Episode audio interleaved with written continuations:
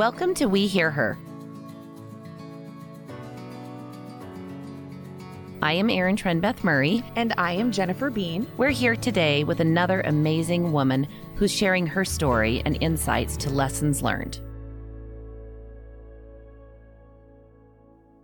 Hi there, I'm Erin Trenbeth Murray, and welcome to the We Hear Her podcast through Women Who Succeed.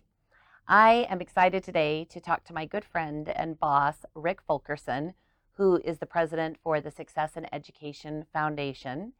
And I want to jump into a little bit about his background. It's really unique. There's a lot of sales background in it, and um, working with the Ken Garff Auto Group, which has then led him to a really successful strategy and platform for supporting students across the state of Utah.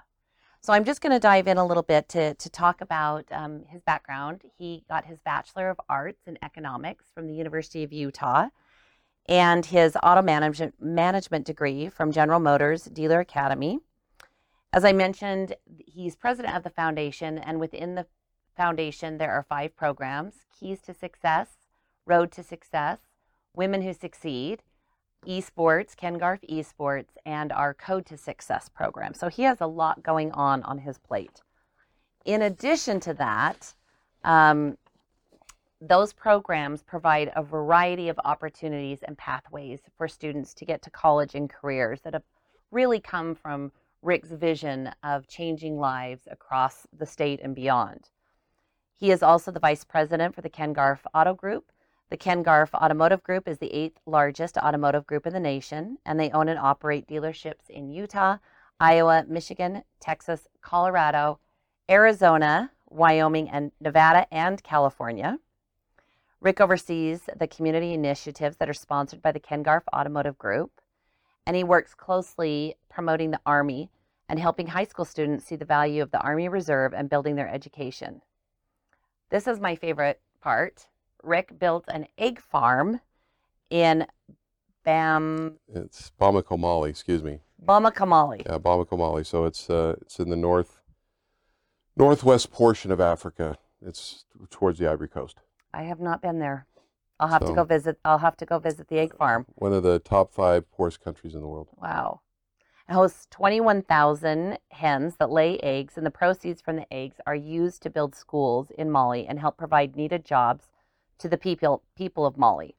Rick also lived in Colombia for 14 months, providing service to the people of Colombia.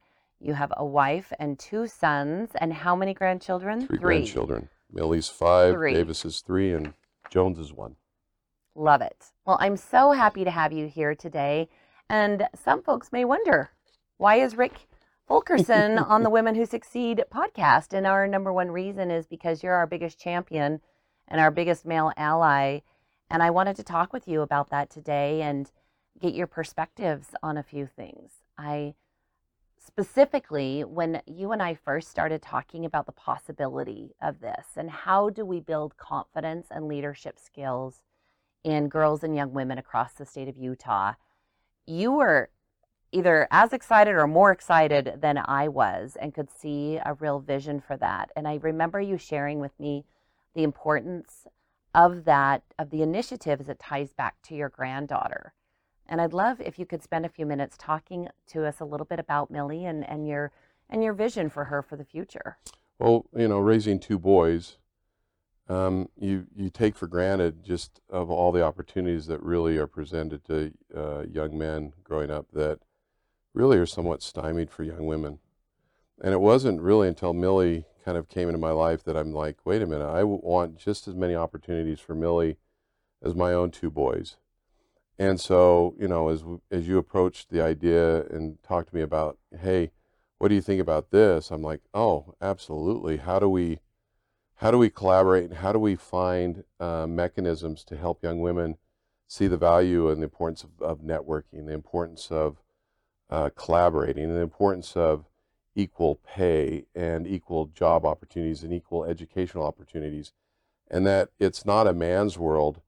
It's uh, it's a partnership that all men and women have equal opportunities, and from my perspective, we need to to promote and collaborate in that regard. and growing up in the automotive business, well, that's where I cut my teeth.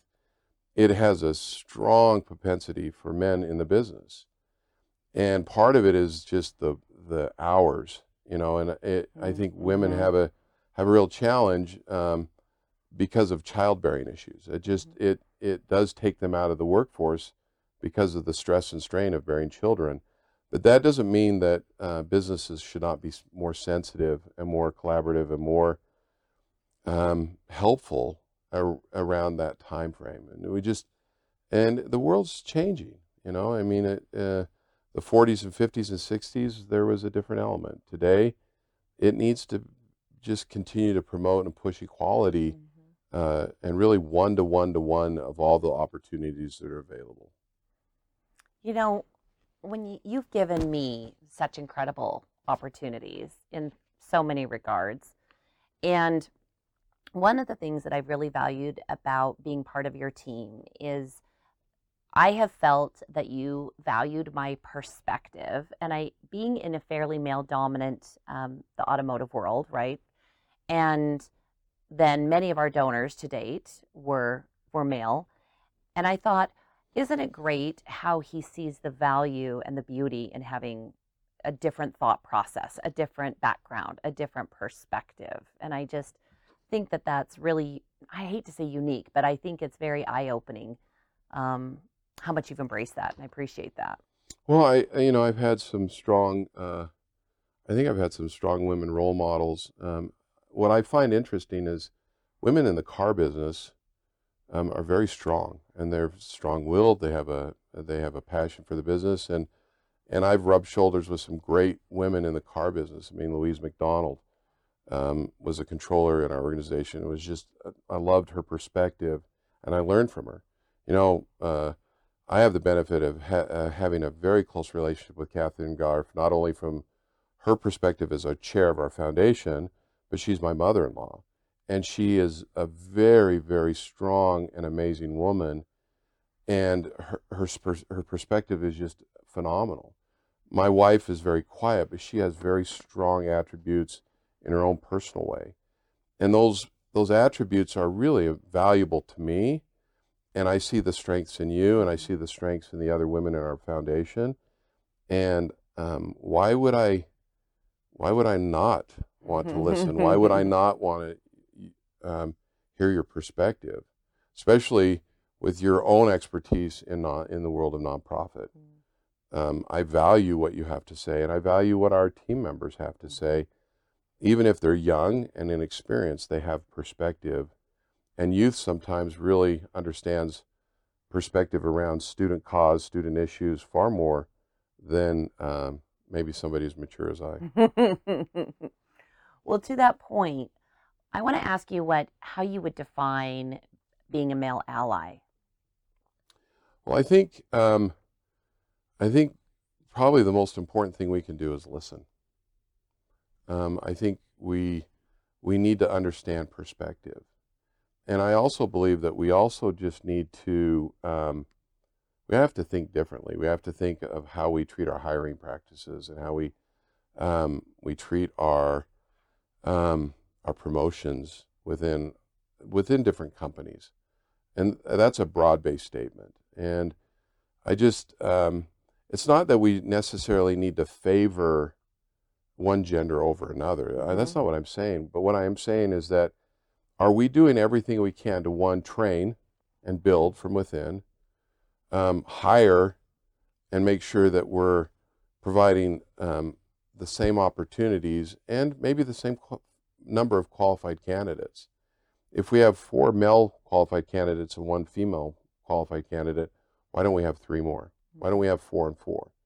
And that's part of the effort that needs to take place so that if we have eight qualified candidates and we want to choose the most qualified candidate, then all of a sudden gender becomes doesn't become the issue. It's the most qualified candidate that becomes the issue. And to me, that's that's what matters most. And being in a in the world of nonprofit, I think there's I think there's a lot more women that are engaged in Mm, nonprofit mhm, causes, you know. mhm. So I get the benefit of working with more and more women women on a on a daily basis around the issues of education, the importance of education.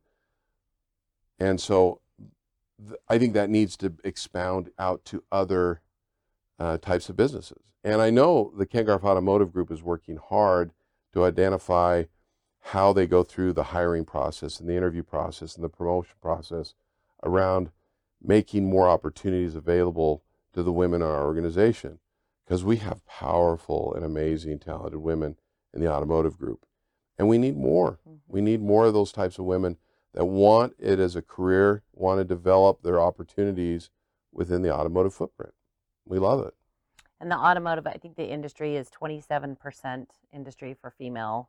Um, so it's it's got a ways to go Yeah. for sure. I think your efforts with with higher education this year, both with degree seeking and with um, two year degrees, and there's several UVU, Salt Lake Community College. There's several opportunities in that realm of mechanics and the automotive world what advice or thoughts would you have about how to engage and promote young women to look at careers maybe in the automotive industry i mean the ken garff automotive can be as inclusive and as open as they you know possibly can but if the workforce coming to them is all male then that's going to be that's going to be difficult to do. Yeah it's self-fulfilling. Yeah. And I, I think one of the areas that I think we can do a better job is um, is helping our educators understand that young women can be just as amazing mechanics or coders or programmers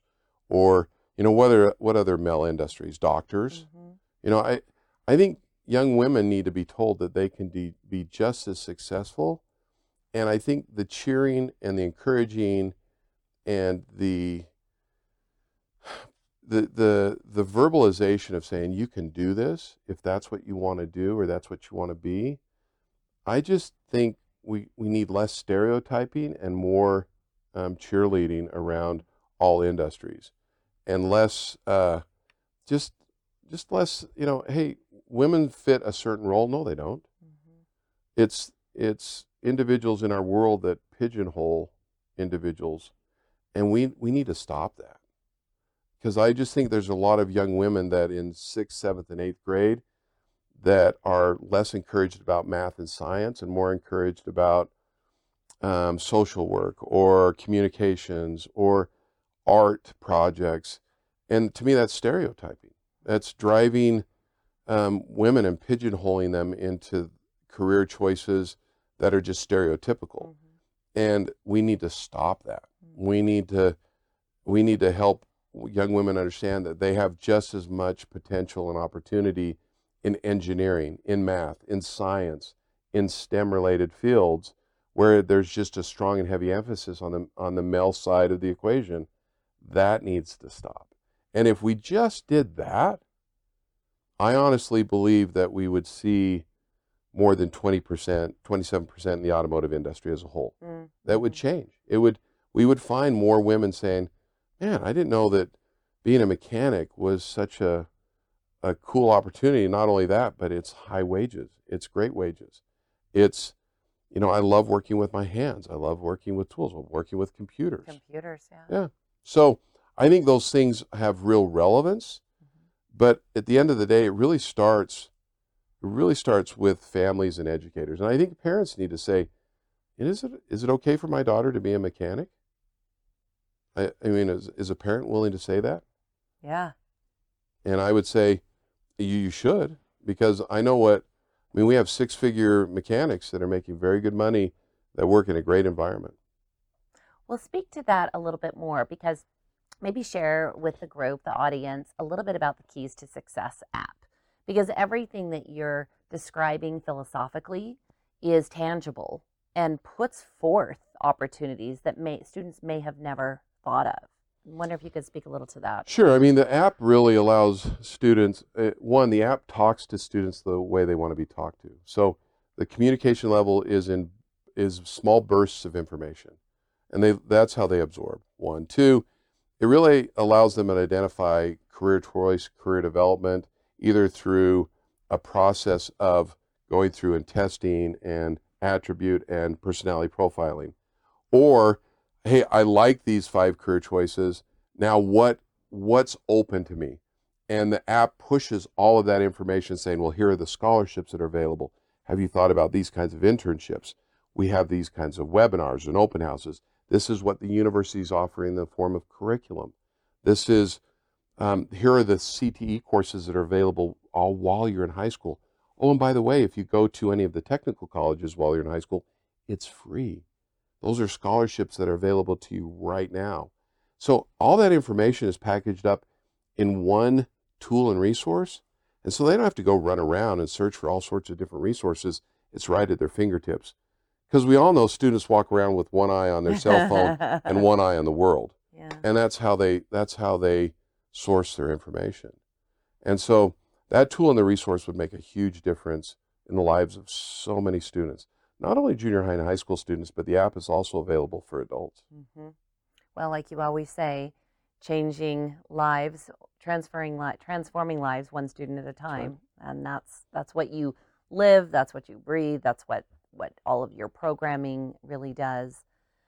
I think what I'd love to know in um, two, I have a couple follow up questions. That one is I'm curious. Like, let's say that you were assigned a, a mentee um, that was a young man um, and what advice or guidance would you give to him um, if you were giving him a tutorial, for example, on um, the equality, the importance, the desire for perspective of growing and developing female staff?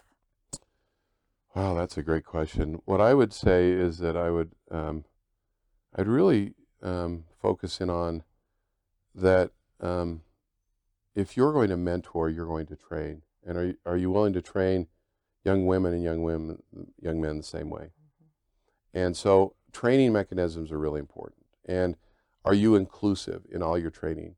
So, you know, and what are you doing to broaden that footprint? And if you um, you might have young women in your organization or women in your organization that you're overseeing that are not um, are not being um, invited.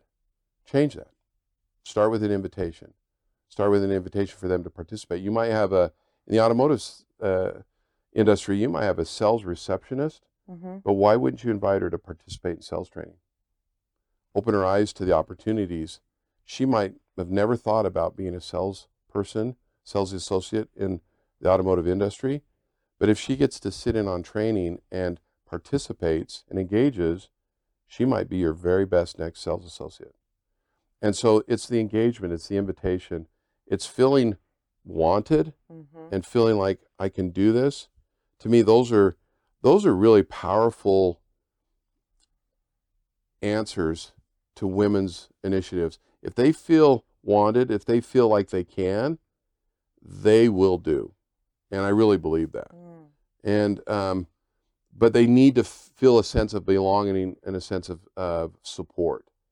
And I think there are some young men that just charge ahead, listen or not listen, that they just go ahead and do.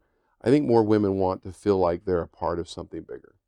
And that that's a those are general statements. That's not always true I'd agree. I would but agree. but I that's my Mhm. my feeling and sense, and um, and so and you know working in nonprofit for 18 years, and um, you know our group has a tendency to have more women in our Mhm. organization, and so Yeah. I think I've learned over time that a lot of encouragement and a, a belief that they can do or they can take the next step that it sometimes just becomes a self-fulfilling prophecy by promoting it and by driving it and it works I love how you said the invitation. That was really struck me when you said, you know, extend the invitation. Every everyone wants to feel um, wanted, feel value, feel that they're contributing, and that invitation opening that door up that then they might have some thoughts or can contribute in a way they never thought possible. That could be the next step. sure Yeah, I love Yeah. that. I love that. You know, I've had I've had some pretty strong, really good mentors that were men, and adore them and learned so much from them. I'm and there aren't as many females in leadership roles in Utah as there are men. I'm just curious if you've had a female um, mentor in some regard. Well, I, um, you know, it's interesting. Uh, I, you know, growing up in a little bit of a different era, uh, I think um, there have been um, there have been powerful women that have been very quiet, but have made a huge difference in my life. I will tell you that one of the greatest influencers in my life has been my mother-in-law. Mm-hmm.